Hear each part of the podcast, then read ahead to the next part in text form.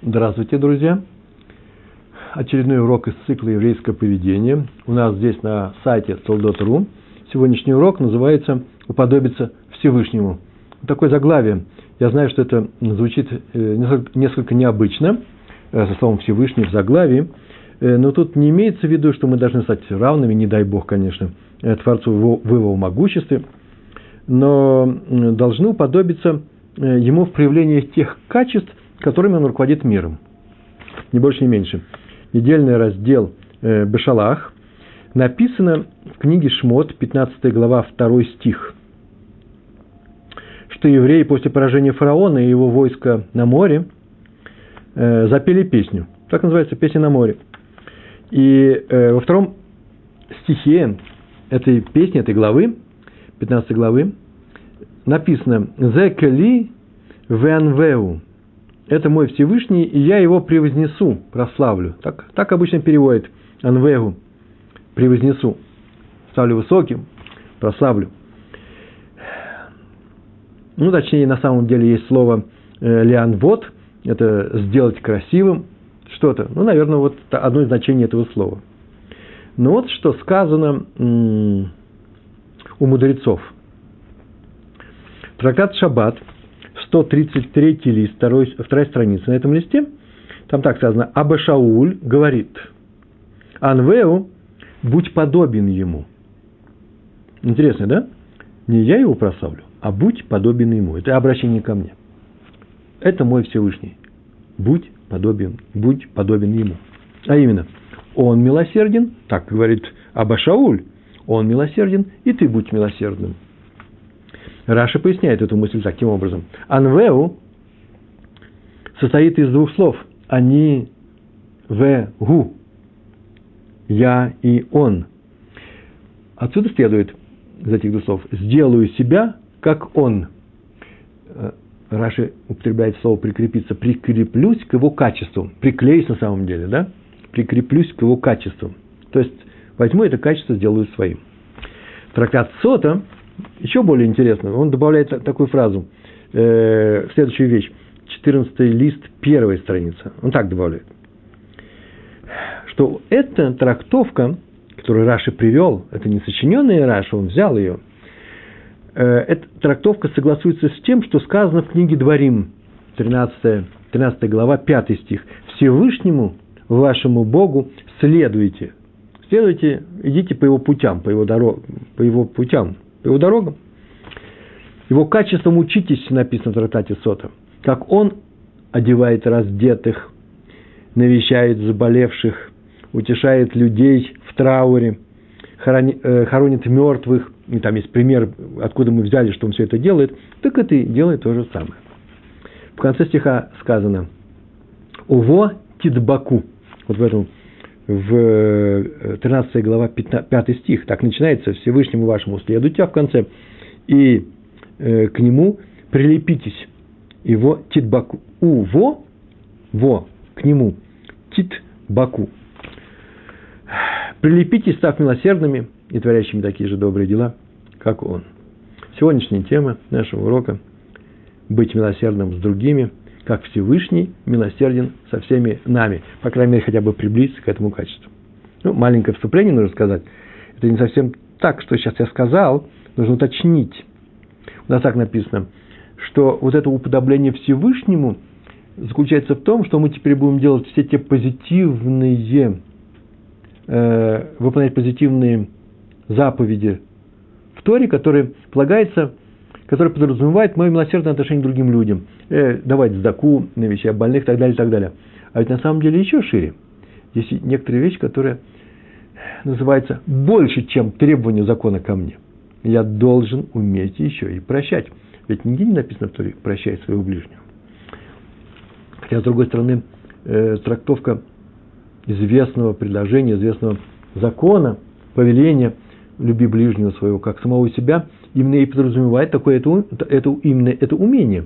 Э, в чем заключается любовь? Просто люби, носи в сердце любовь, теплое чувство, и все, и ничего особенного не делай. Нет, именно делай, и как мы часто говорили, это называется прощать,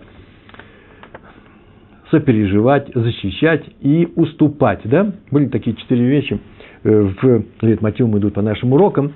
Э, четыре очень конкретных действия, которые мы берем от наших четырех, четырех матерей, про матерей. Тем не менее, еще одно маленькое вступление. Мы, в принципе, можем жить по его законам, по законам Всевышнего. И прекрасно понимаем, что рано или поздно с каждого из нас будет спрошено за каждое дело, которое мы сделали. Мы видим, где мы нарушали, что мы исполнили неправильно. Все это мы видим. Для этого есть законы, которые мы учим, чтобы знать, что мы нарушили. Но не надо забывать, что когда мы молимся Всевышнему, чтобы Он простил нас, и надеемся, что Он простит нас, и видим в нашей жизни, что Он прощает нас, так знать нужно, что мы должны, должны уметь прощать других людей. Иначе получается несправедливо. Другим мы подходим со всей строгостью закона, а к нам самим мы просим снисхождения. Вот это тоже называется подобиться Всевышнему, а именно понимать, что от меня, от человека, который идет путями Всевышнего, э, требуется, на самом деле требуется, не советуется, а просто требуется, чтобы я милосердно относился как к своему окружению, к другим людям. Вся история евреев, можно сказать, что это акт за актом или единый акт проявления милосердия Всевышнего. Э, проще сказать, чтобы долго не отвлекаться, у нас уже 10 уроков идет, 10 минут идет урок, а мы еще не приступили к нашим историям, я их здесь нашел несколько историй. Так вот, э, нужно сказать коротко, мы его часто, как народ, и обманывали, то есть обещали что-то и не сделали, отрекались от клятв, такое тоже бывало, обязательств, взятых на себя неоднократно, неоднократно мы так делали. Ну как же я могу теперь требовать от других, говорите правду, иначе я вас накажу. Как я могу требовать это, если я самому Всевышнему на уровне народа уже веду именно таким образом, не нарушай свое слово. Как я могу требовать от других людей, если я нарушаю свое слово по отношению к Всевышнему? Я взялся выполнять заповеди. Ну, не на горе Сина, а на горе Сина это понятно. А еще в своей жизни. Мы, э, движение болеет, шува, люди, которые вернулись к Торе. Раньше я этого ничего не знал, потом я начал соблюдать все. Взялся, тем самым я обещал Всевышнему – как теперь я могу что-то взять и облегчить себе? Как я могу уступить от того, что я уже завоевал? Почему-то я должен чуть-чуть вернуться. Два шага вперед, один шаг назад, один шаг назад. Это называется отступить от своего обещания, от своего слова. Э, Всевышний сказал, что он мне будет помогать. А теперь он скажет, а вот, вот в этом месте я тебе не буду помогать. Разве это Всевышний? Такого не было никогда. Или, например, я иду в суд, э, чтобы ну, требую наказать своего соседа. Предположим, за то-то и за то-то у меня есть определенные требования, определенные э, слова, которые я скажу в суде. Но разве сам я не могу, не прошу, разве сам я не прошу смягчить суд, который ждет меня, в частности, Йом Кипур? Почему тогда я не смягчаю свои требования к соседу? Вы скажете, ну, я-то исправляюсь, а мой сосед не очень исправляется. Простите его сегодня, я слышал такое выражение, это означает, что завтра он сядет мне, нам на, э, на шею. Меня такое выражение, сядет мне на шею. Ну разве завтра я не сяду на шею Всевышнему? Кто-то уверен в этом, что он никогда не сядет на шею, на, на шею Всевышнему, если он нас, меня простит? Ведь снова нарушу, снова не стану ангелом. Так вот, мой сосед тоже не ангел. Очень часто говорят, в разговоре так часто люди говорят, ну я же не ангел. Ну, интересно, почему-то мы не говорим по-другому. Меньше говорим по-другому, но он же не ангел. Есть такие люди, которые так говорят, и это хорошая черта защищать другого, прощать его, сказать, он не ангел, давайте его простим.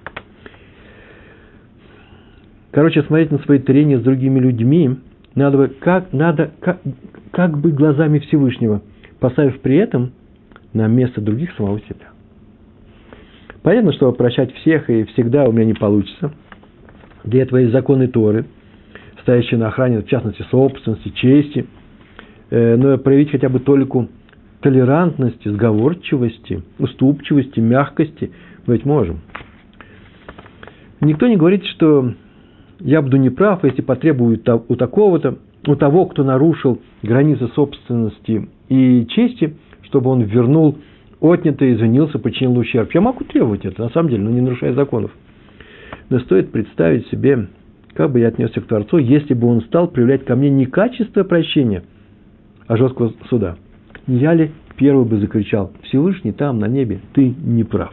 Что значит не прав? Ты прав, а мне это не нравится. Истории. В принципе, видно, да, ход нашей мысли, чтобы быть милосердным, нужно по отношению к другим, как мы просим, чтобы Всевышний был милостив и прощающий с нами самими. Раби Йосеф Шломо Канман. Он был руководителем Ешивы Поневеж, э, который приехал сюда, он здесь ее первый руководитель. И тяжелое время было, послевоенные годы. И э, это сейчас мы живем в кризисе, а там был кризис вообще перманентный в Израиле. И очень часто он в критических ситуациях, экономических ситуациях, он отправлялся на поиски, на поиски денег для поддержания, для поддержания Ешивы. Он собирал трумот, трумот от десятины, да, сдаку для Ешивы. И однажды он оказался, это написано в наших книгах о нем, биография Рави Канемани. Оказался в Машаве, есть такой Машав, Геват Ольга. Вы, наверное, слышали о нем. Кто там живет, вы там живете, нет? Он там обходил дома, сам обходил, как самый простой еврей. Вот к вам приходит иногда еврей просит денег. Так приходил Рав Канман и просил э, денег на Ишиву.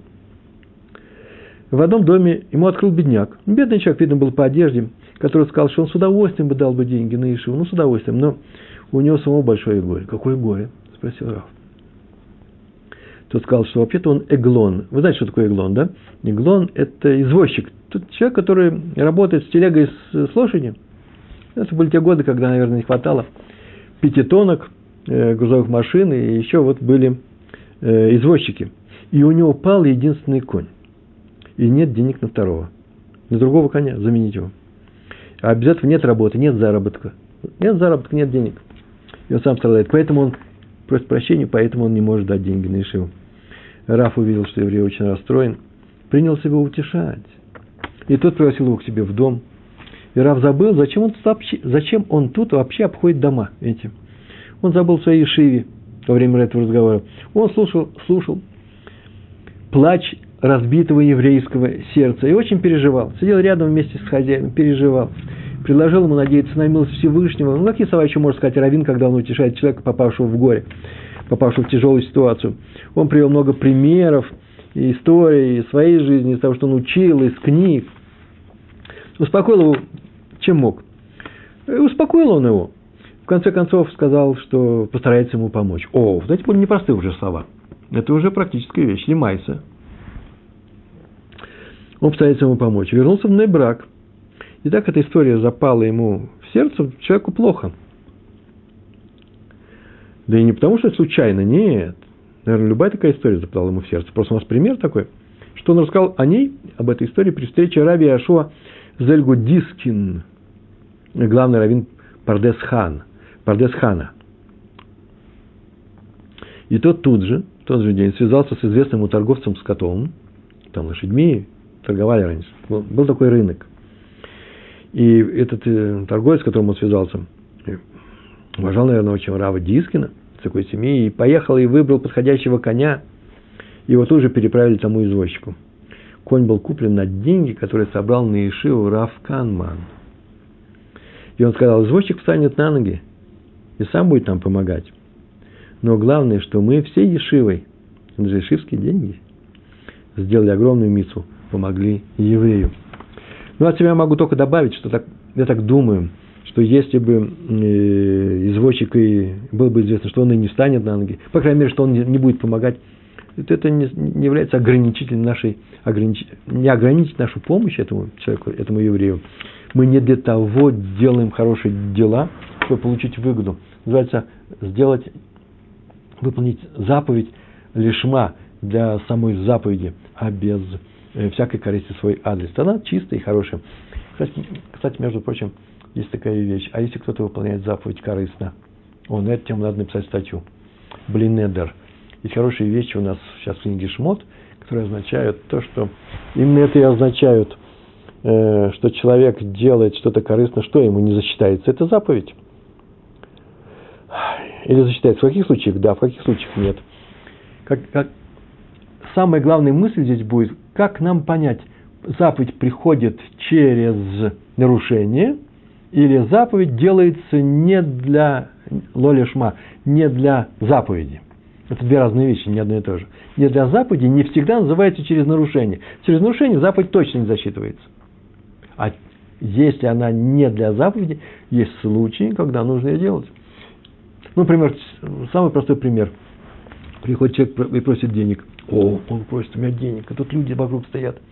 Я знаю, что сейчас я достану свой толстый кошелек, портмоне расстегну, и да, все там дают по 10 шекелей, по шекелю, да, я ему дам 10, нет, 50, 50 долларов. Я бы и 100 дал, но подумал, что я сумасшедший.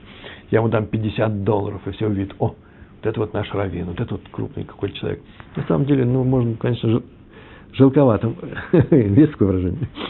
Э, знаешь, что дом это не такая ситуация, 100 долларов они, 50 долларов они важны, но чтобы пустить пыль в глаза. Есть такой момент, есть такой момент. Так вот, делай, что хочешь, думай, что хочешь. Нет, думай, что хочешь, но, пожалуйста, помоги бедному. Вот в этих рамках заповедь, выполненная не для заповеди, все равно считается заповедью, потому что ты помог бедному. Главное, помоги ему, нужно кушать. Рамхаль пишет в Масилат и Шарим, есть такая книга, и все ее знают, уже переведена, она переведена на русский язык. Не знаю, хорошо, плохо, я не знаю, не открывал. Но там написано, что Всевышний – это одна из самых главных мыслей. Все мы это знаем, и у нас на уроках мы придерживаемся этому, этому правилу, что Всевышний руководит, управляет миром по принципу мера за меру, медак энергет меда, мера за меру. И это справедливо, это называется справедливостью. Он учит нас проявлять милосердие и обещает, что тот, кто милосерден с другими людьми, получит милосердие с неба на своем суде. У каждого человека есть суд, к нему будет относиться милосердно. Но то же самое написано в книге Кадушат Леви со слов Бешта. Там вот приводится, там так написано, что так сказал Бешт, зачинатель хасидского движения. Так сказано. Сказано у нас в Торе, так написано, Гашем цельха, Всевышний твоя сень, то есть укрытие, защита, где ты можешь уберечься от, э, от врагов своих. Это мысль тоже очень часто встречается именно у э, Давида в Таилим. Так вот, э, ты можешь уйти в эту защиту, он, твоя надежная защита. Но это на самом деле это не совсем тень, это тень. Цель. И объясняется, Всевышний твоя тень. Что это может означать? Странный образ. Так вот, со слов Бешта объясняется, посмотри на свою тень. Как человек ведет себя, как ты себя ведешь, так и тень себя ведет. Она повторяет все твои движения. Она полная копия тебя. Может быть, это плоскость, это только проекция. Но все равно, что ты делаешь, и она делает. Так вот, стих говорит, что как человек стоит на земле, так ведут себя с ним на небе, в точности повторяя его движение. Вы слышите, тень совсем другая, это же тень, Всевышний тень, поэтому на небе. Это не то, что ниже тебя, это выше тебя. И в то же время ты руководишь этой тенью. Как ты руководишь? Ты сам себе создаешь будущий суд. Об этом говорится прямо в трактате, прямым образом, в трактате Шаббат, 151 лист, второй, вторая страница. С милосердным по отношению к другим небо поступает милосердно, как тень повторяет движение человека. Так и на небе повторяют движение человека, движение души. И еще, если человек рад своей доли, вот тоже заодно я привел, там что написано в трактате Шаббат, если человек рад своей доли, своей участи, тому, что он имеет, не останавливаясь на этом, может быть, ему полагается еще и больше, может быть, он вообще живет в этом мире не просто э, кушать песок ему нужно, э, а что-то нужно как-то э, действовать, но он прекрасно знает, что все, что он получил, это от Всевышнего, и это справедливо, это не значит, что на этом кончается все. Так вот, если человек рад своей доле, то небо делает так, что его доля растет. Так написано в трактате Шаббат. Нужно комментарий, конечно, нужно привести на это. Почему доля растет? Чтобы радость была еще более полной. Если он полностью рад своей доли, то сделаем ее еще более полной. Так написано в, тракта, в Талмуде, в Вавилонском Талмуде. Раби Нисим Атья. Это история вторая. У нас сегодня первая история была про раби, про раби Йосифа Шлома Кайнмана. История с конем, да, э, что он э, на деньги Ешивы покупал коня для евреев. Теперь история про раби Нисима Атья, известнейший сефардский раввин, талмудист, человек, которого любили необычайно. Э, и все это произошло с ним еще на его родине, в месте, которое называется Арамцова.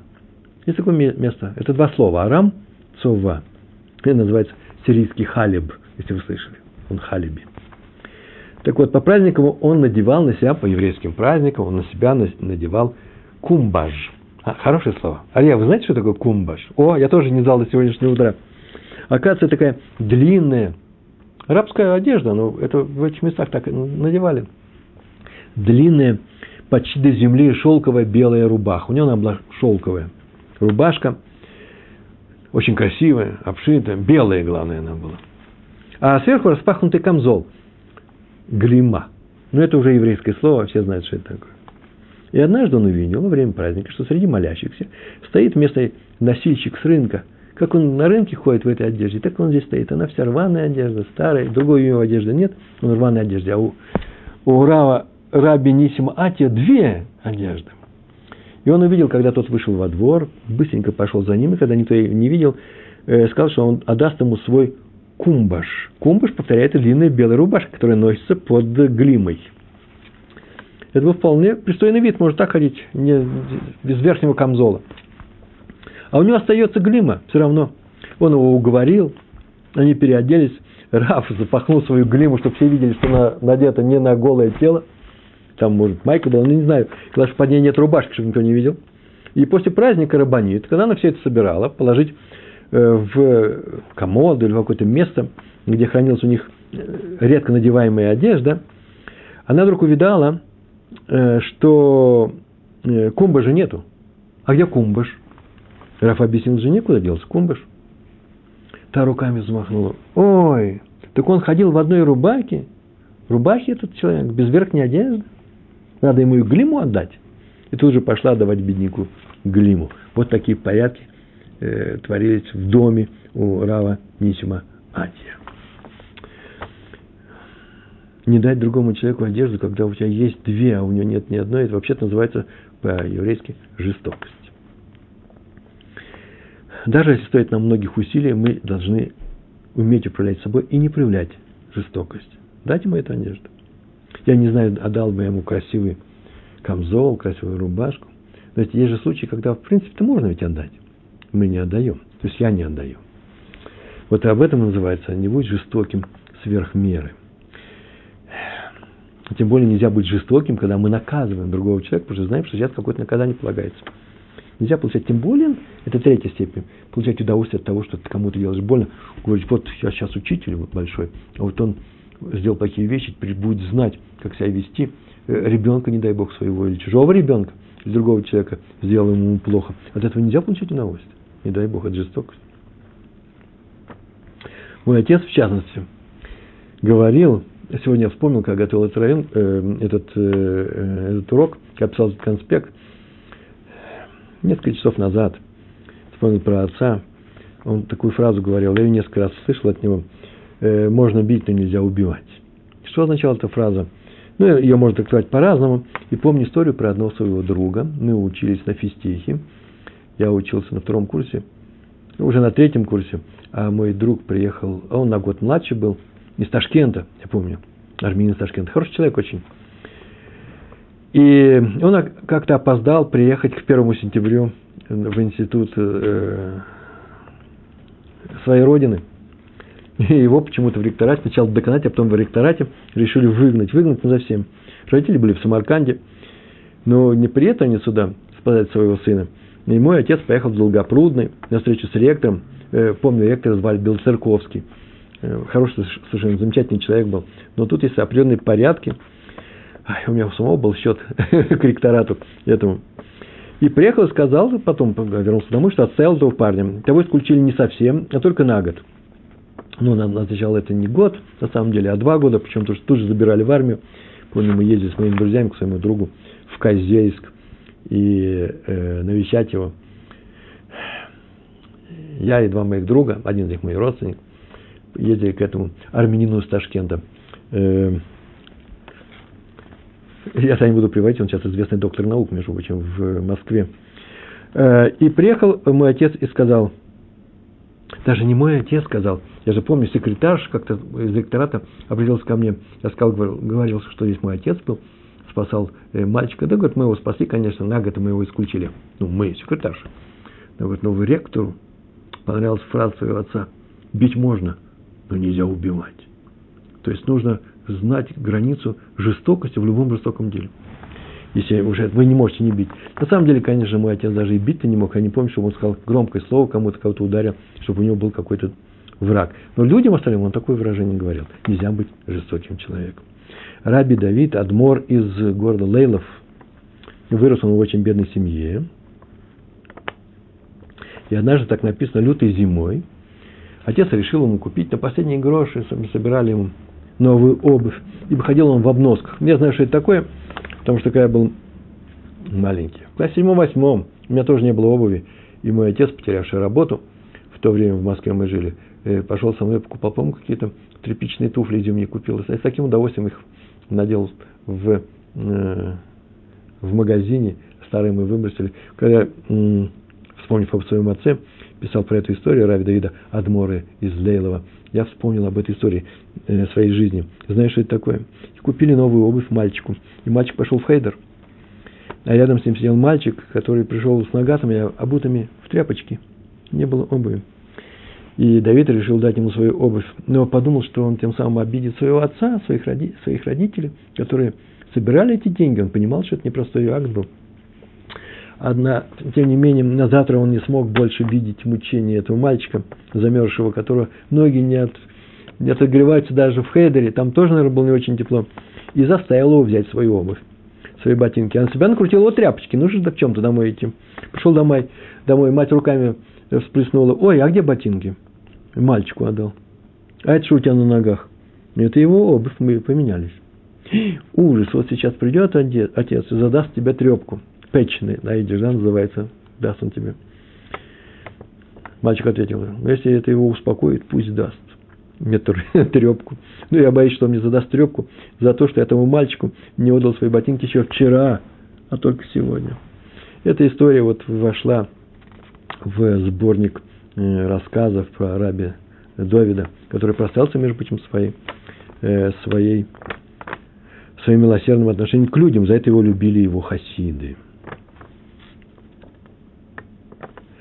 Но а теперь история, которую я долго не хотел написать, э, а потом решил, что нужно писать, потому что когда готовился к этой теме, она встречается в последнее время везде и всюду. На иврите, а по-русски не знаю. Я все еще ее не сделал широко известной в русскоязычной среде. Я ее рассказал на уроке здесь, называется «Будь со всеми». Урок так назывался «Будь со всеми». Он прошел, по-моему, ну, год назад или два года назад. Посмотреть нужно на сайте, посмотрите будь со всеми, это тоже качество Всевышнего, поэтому мы должны тоже его перенять. Нам следует научиться у него, как э, нужно быть своим народом в радости, в горе, как Всевышний, который всегда с нами. Ведь если он не с нами, чем мы ему молимся? Мы ему молимся, значит он с нами. Значит, нужно быть с другими людьми. Почему? На час для того, чтобы, когда им нужна будет помощь, мы им помогли. Ведь мы же обращаемся к Всевышнему за помощью, он всегда с нами – Значит, то же самое нужно делать мне с другими людьми. Иначе почему это у меня такая двойная бухгалтерия? Всевышний близок ко мне, а я не близок к другим? Это быть не может. Назывался рассказ «Кровать для слепого». Совершенно удивительный раввин нашего времени, умерший, Раби Хайм Крайзверт. Что за замечательный человек. Написано в книге. Ой, эту историю потом, что со мной не делали в, э, на форумах где я ее опубликовал, и меня ругали за несоответствие исторические, за и многие вещи отругали. Тем не менее, э, несколько друзей, очень хороших друзей моих близких, на этих форумах э, предъявили ко мне свои претензии, тем, сказав, что вот я защищаю всякие небылицы, я пишу э, от имени Торы и уподобляюсь тем людям, которые вообще-то не критически подходят ко всему, как сейчас называется, вешают э, лапшу на уши. Вот так меня обвинили э, в этом. Ну, я ее привожу, как, ее, как она была приведена в книге. А в книге она была приведена, называется Орагаемим. Собраны все истории на тему тех качеств, которые, проявляя которые человек получает, зарабатывает какую заслугу, продлевает свои дни. Рафхайм Крайзер прожил очень-очень длинную жизнь.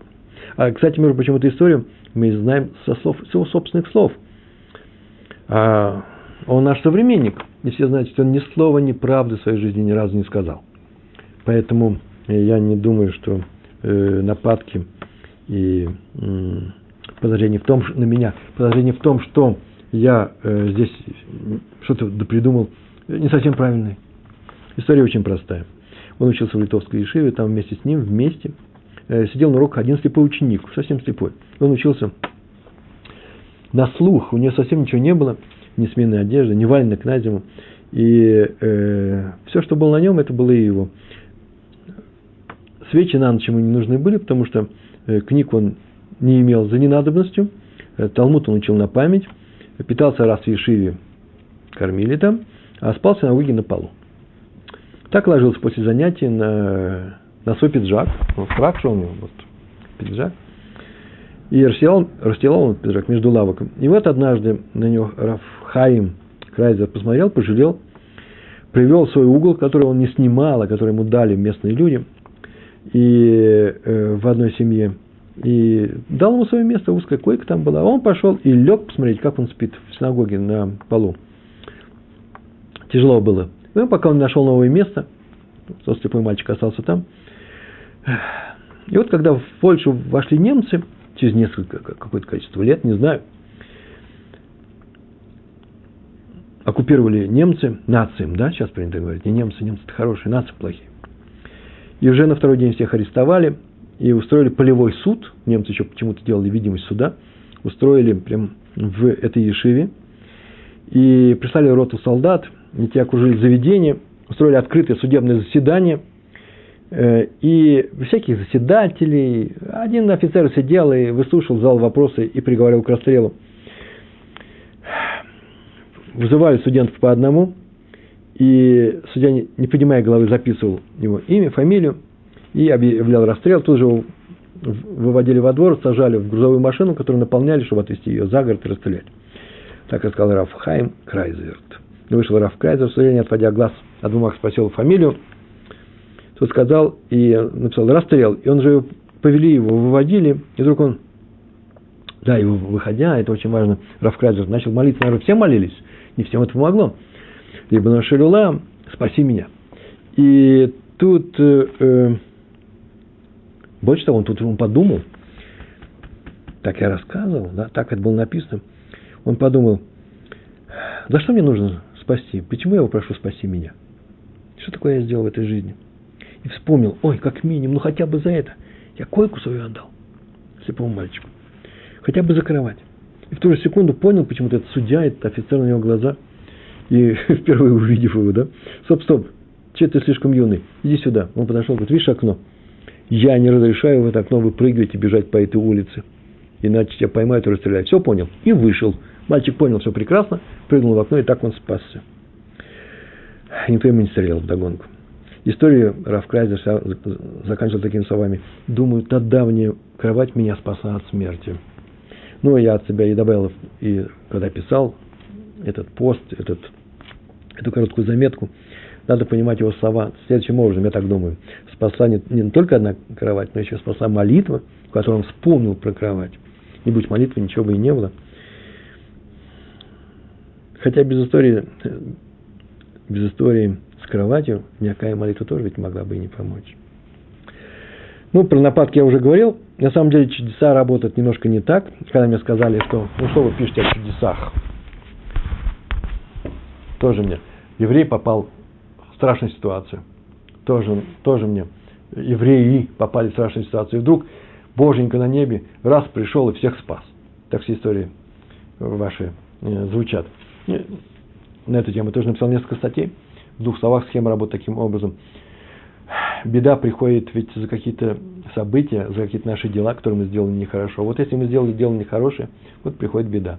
И во время беды мы можем понять из этой беды, есть у нас такой, такой ресурс, такой способ – что мы можем видеть, а вот это из-за того плохого дела, которое мы сделали, которое мы сделали вот тогда-то и тогда-то. Таким-то образом пришла эта беда. И мы делаем чуву. Вот сделав чуву, вот тогда приходит что?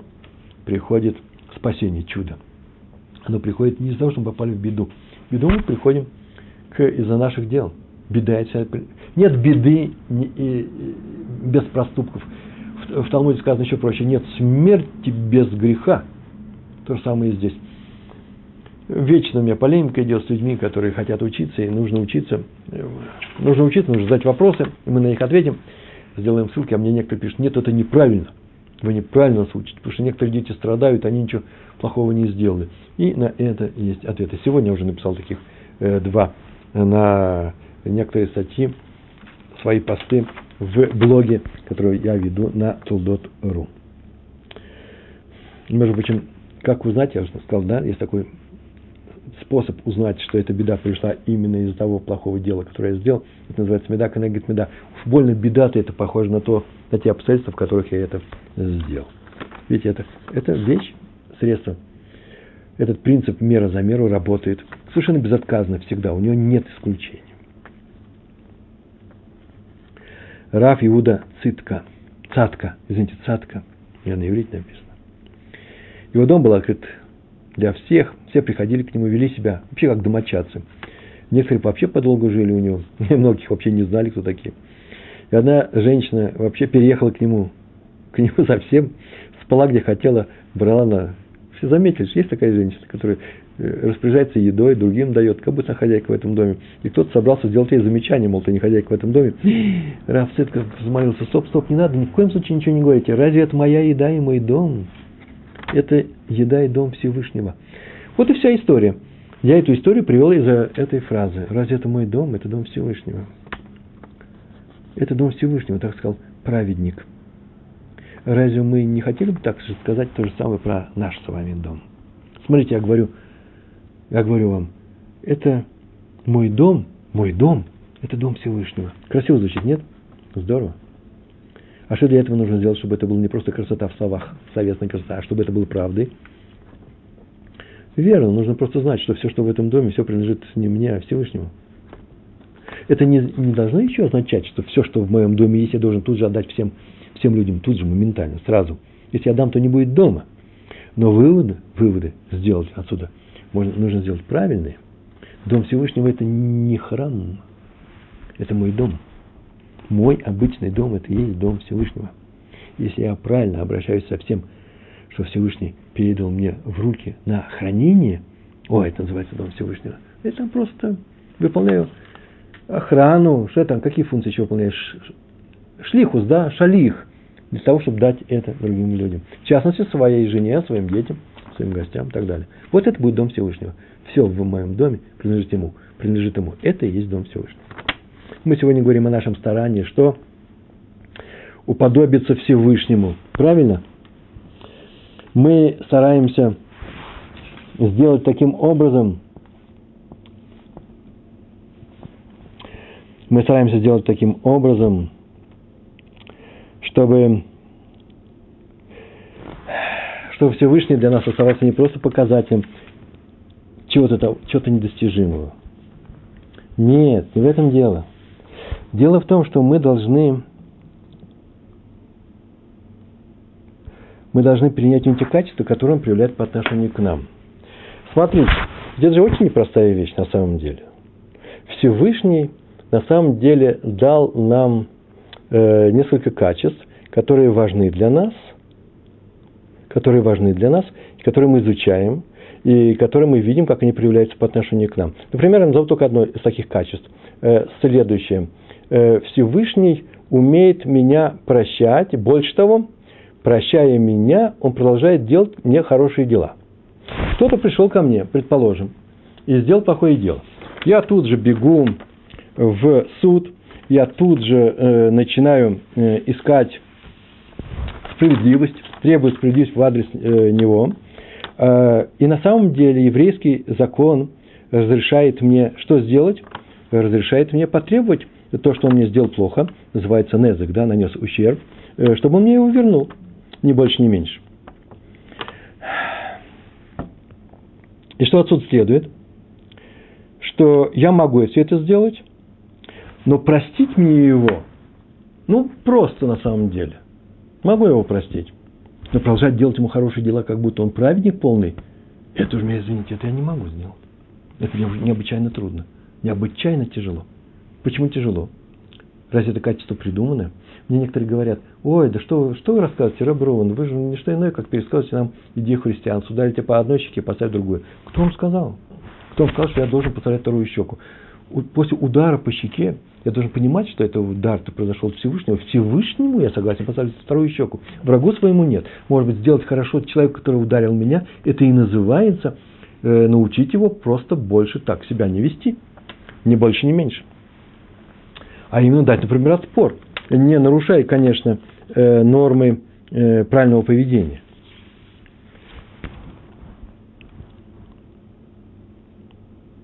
Но, с другой стороны, у меня не остается другого выхода. Я должен проявлять к нему, быть готовым для того, чтобы его и простить, и продолжать делать хорошие вещи.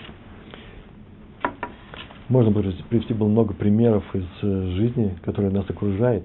Э, я сошлюсь на те случаи, которые, которые я сам вижу. Я вот учу людей, учусь сам, и очень часто поступаю, естественно, рефлекторно, так как я привык в той еще своей жизни, и то, что мне заложено в душе, я еще не научился, ведь я же не с детства ломаю свои качества плохие, они же есть во мне, мне приходится ломать их во взрослые годы, а им это и нужно делать, а именно э, воспитывать себя, оккультуривать. Так вот, очень часто бывает моя первая реакция, естественная, простая, дать сдачу, ответить плохо. Приезжаю в Одессу – и там я встречаю человека во дворе, в котором я жил, э, на улице. Это я работал несколько, несколько лет, ну, почти два года, э, у Рава Бакшта в Одессе несколько лет назад. Жил я там на улице э, Пастера. Улица Пастера, недалеко от э, Горсада. Раньше и, даже и номер знал в Google карте видел. Так или иначе, в Одессе очень интересные дворики есть, если вы бывали в Одессе. Совершенно замечательный, красивый город, прелесть. Э, я вот познакомился с ним только вот недавно. Э, последние 10 лет ездил туда. А до этого, ну, скорее, я в Москве знаком с Киевом. Так или иначе, Одесса меня пленила. Но дворики там просто замечательные. А именно, э, во время дождя они собирают всю воду с улицы. Никакого стока с них нет. То есть ты выходишь, и ты уже по колено в воде. Так было, по крайней мере, в тех двориках, в которых я жил. Дождь идет, пройти по дворику нельзя. А у нас там жил один человек. Я уже даже не помню его русско-украинское имя, но он был из тех, которые говорят, что не очень любил евреев. Антисемит он был. И мог об этом говорить громко. А поскольку, поскольку квартира, в которой я жил, э, принадлежала общине, и там я одну неделю жил в Одессе, одну Э, жил в Иерусалиме, так я работал в таком режиме, и тот, кто меня э, сменял, тоже так жил, то есть в этой же квартире вместо меня. И вообще эта квартира была для раввинов, там были еще и раввины, кроме меня. И евреи там появлялись, и было видно, что это евреи, в шляпах и в черных пиджаках ходили. И э, люди не знают русскую речь, бывали такие. Так или иначе, он это проявлял свое отношение, свою, свою любовь к евреям по отношению ко всем. Он говорил громко. И однажды так уж получилось, произошла задержка в оплате квартиры, по-моему. Он начал шуметь во дворике, а дворики зычные, с эхом хорошим, что вот эти вот, ну так скажем, евреи, там было другое слово употреблено, вот они не платят никогда. Так или иначе, моя реакция была ему тоже делать плохое. Ну, пойдет он по этой дощечке через эту лужу, я, я его туда спихну. Конечно же, это шутка, ничего не собирался спихивать, ни разу в жизни никого не спихнул. И пошел-таки по этой дощечке. Да как еще и пошел? Он подождал, подождал, когда я пойду. И двинулся мне навстречу. И тут я решил, ну чего я делаю? Что я делаю в своей жизни? Я учу мусару, учу нормальному верскому поведению других людей. Ну да, я тоже буду себя вести. Но не первый же раз. Я встал, отошел с нормальным образом, нормально, с нормальным лицом, э, не, не кривляясь, ничего ему не говоря, отошел, дал на дорогу. А он проходил, так я ему еще сказал, здравствуйте. Взял и попробовал, сказал ему здравствуйте. Ну, понятно, что ничего не ответил. Я ему второй раз сказал здравствуйте, не для того, чтобы посмотреть, как проходит мой эксперимент. Я не над свинками в лаборатории экспериментирую. Я ему сказал здравствуйте. На третий раз он сказал привет. На четвертый раз он пришел ко мне и куря в прихожей, не в прихожей, я терпеть ему курение, э, в, при входе в, э, в квартиру, в дверях, пришел зачем-то поговорить. Я его выслушал, он мне рассказал всю свою жизнь. Я вдруг понял, что иногда можно себя вести по-человечески, как по-человечески, уступая, что значит по-человечески, не отвечая человеку тем, что требуется ему ответить. Он сам себя ведет так агрессивно. Давайте ему не будем э, с ним вести агрессивно. Посмотрим, что получится. Может быть, в 10 случаях из 10, в 9 из 10 ничего не получится. Просто искать другие способы. Но всегда способы есть. Э, это же не значит, что каждого врага надо сделать, э, сделать другом. Здесь это значит совсем другое. А именно, каждый ли человек, каждый ли враг является нашим врагом. Ни больше, ни меньше. Ну и несколько слов про милосердие к животным нужно сказать. Я сейчас вам расскажу об этом. Ой, время нас поджимает. Написано «Варахамав альколь мас, масав». Обычно переводит вот таким образом. Он милосерден ко всем своим делам. Коль масав.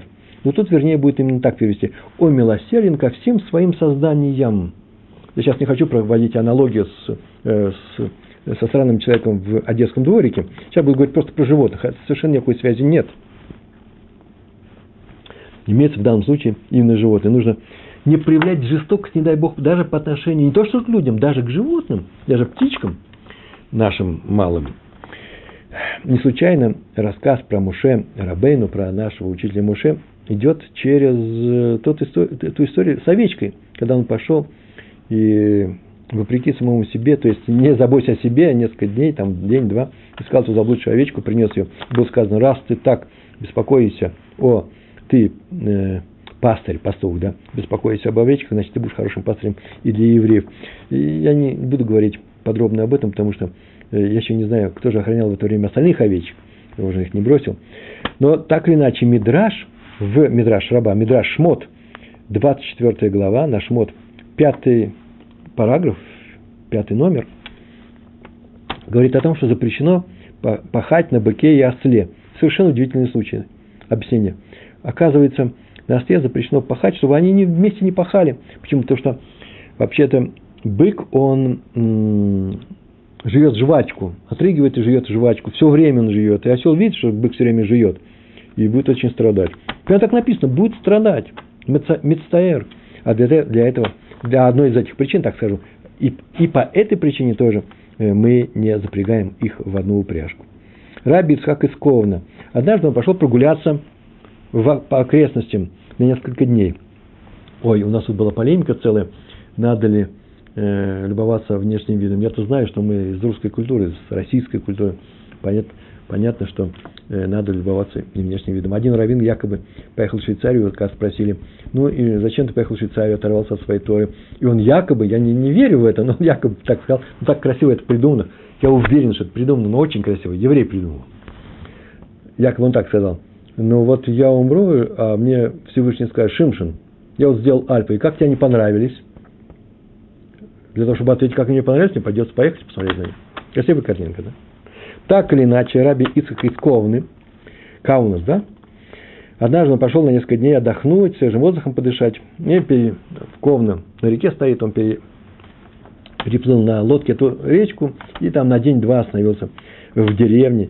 Э, первую ночь он провел, рано утром он вышел с письмом и начал искать по этому местечку, кто его отправит к нему домой. Он сказал, вот такой-то адрес, и нашел еврейского мальчика, который взялся это письмо перевести. Это было раннее утро, и он переплыл на, на э, лодке эту речку, принес письмо, но прежде чем Амнадав все-таки он прочитал, что такое случилось, что ночью писал Раф письмо, а утром он его передает. И там было написано, э, домашним так было написано в письме. Нельзя смотреть чужие письма, но он посмотрел. Так написано. Я все время кормил кота на нашем заднем дворе. Домашние, оказывается, об этом не знали.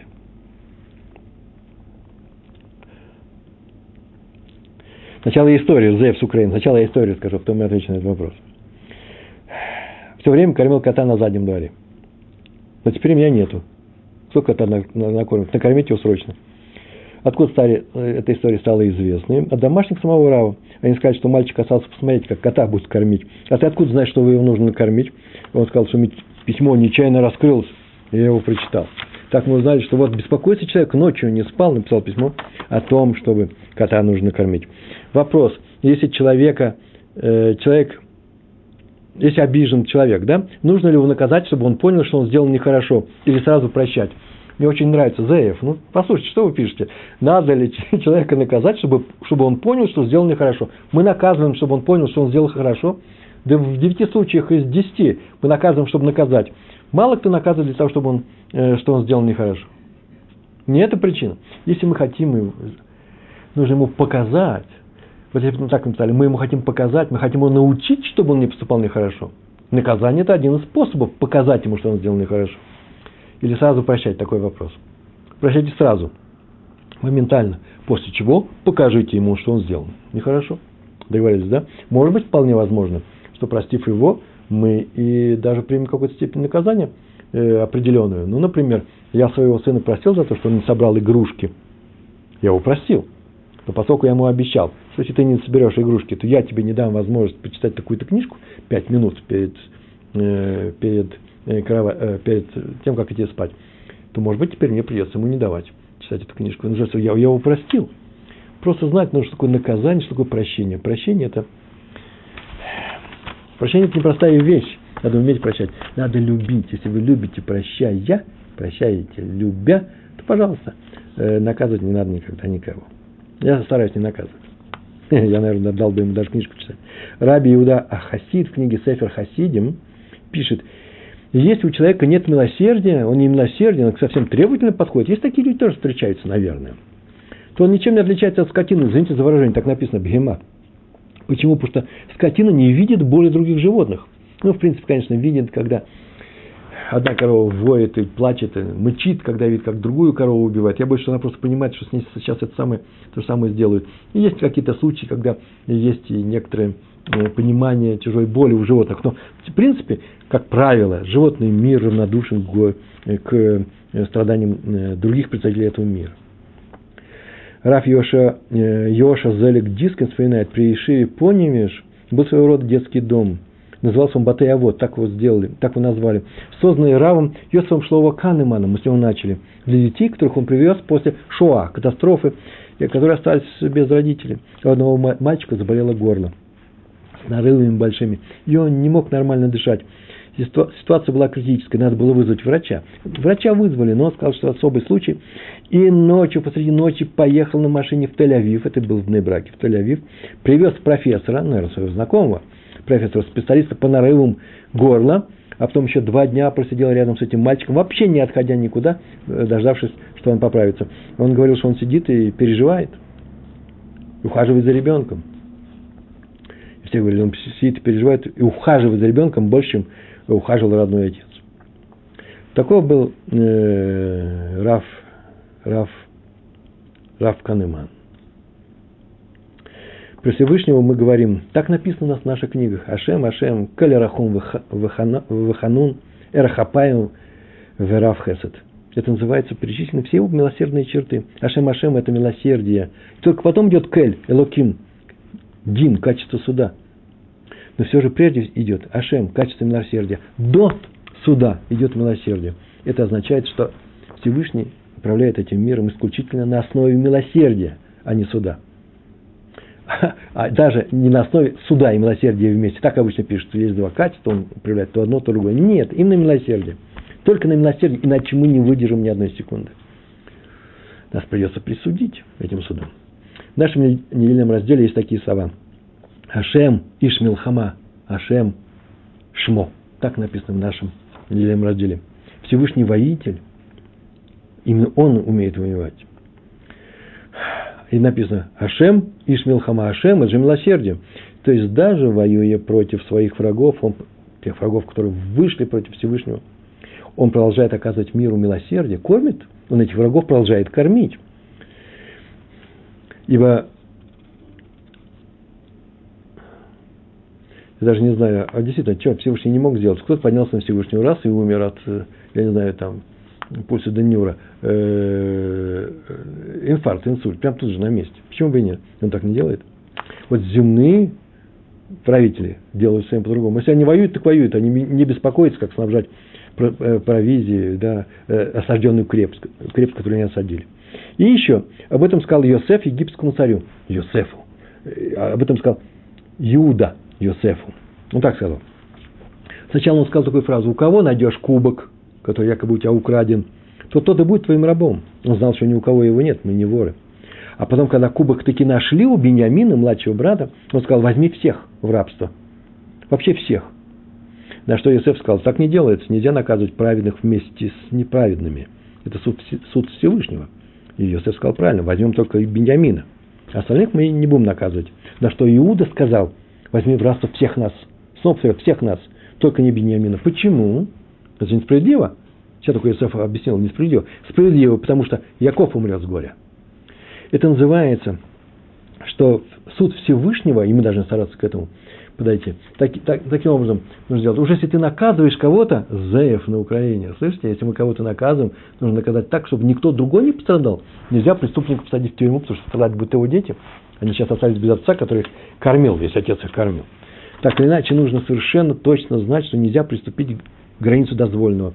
Всевышний знает все с точностью до мельчайшей мельчайшей капли. И поэтому он и называется справедливым. Раби Иуда э, Цитка, про него мы уже не рассказывали, о том, что он сказал такую фразу. Я думаю, что это можно назвать просто э, э, лозунгом сегодняшнего урока. А именно, мой дом – это дом Всевышнего. Моя жизнь – это жизнь Всевышнего. Мы говорим сегодня о том, что говорят о том, что нужно уподобиться, стараться уподобиться Всевышнему – это похоже на старую нашу тему Йомтов.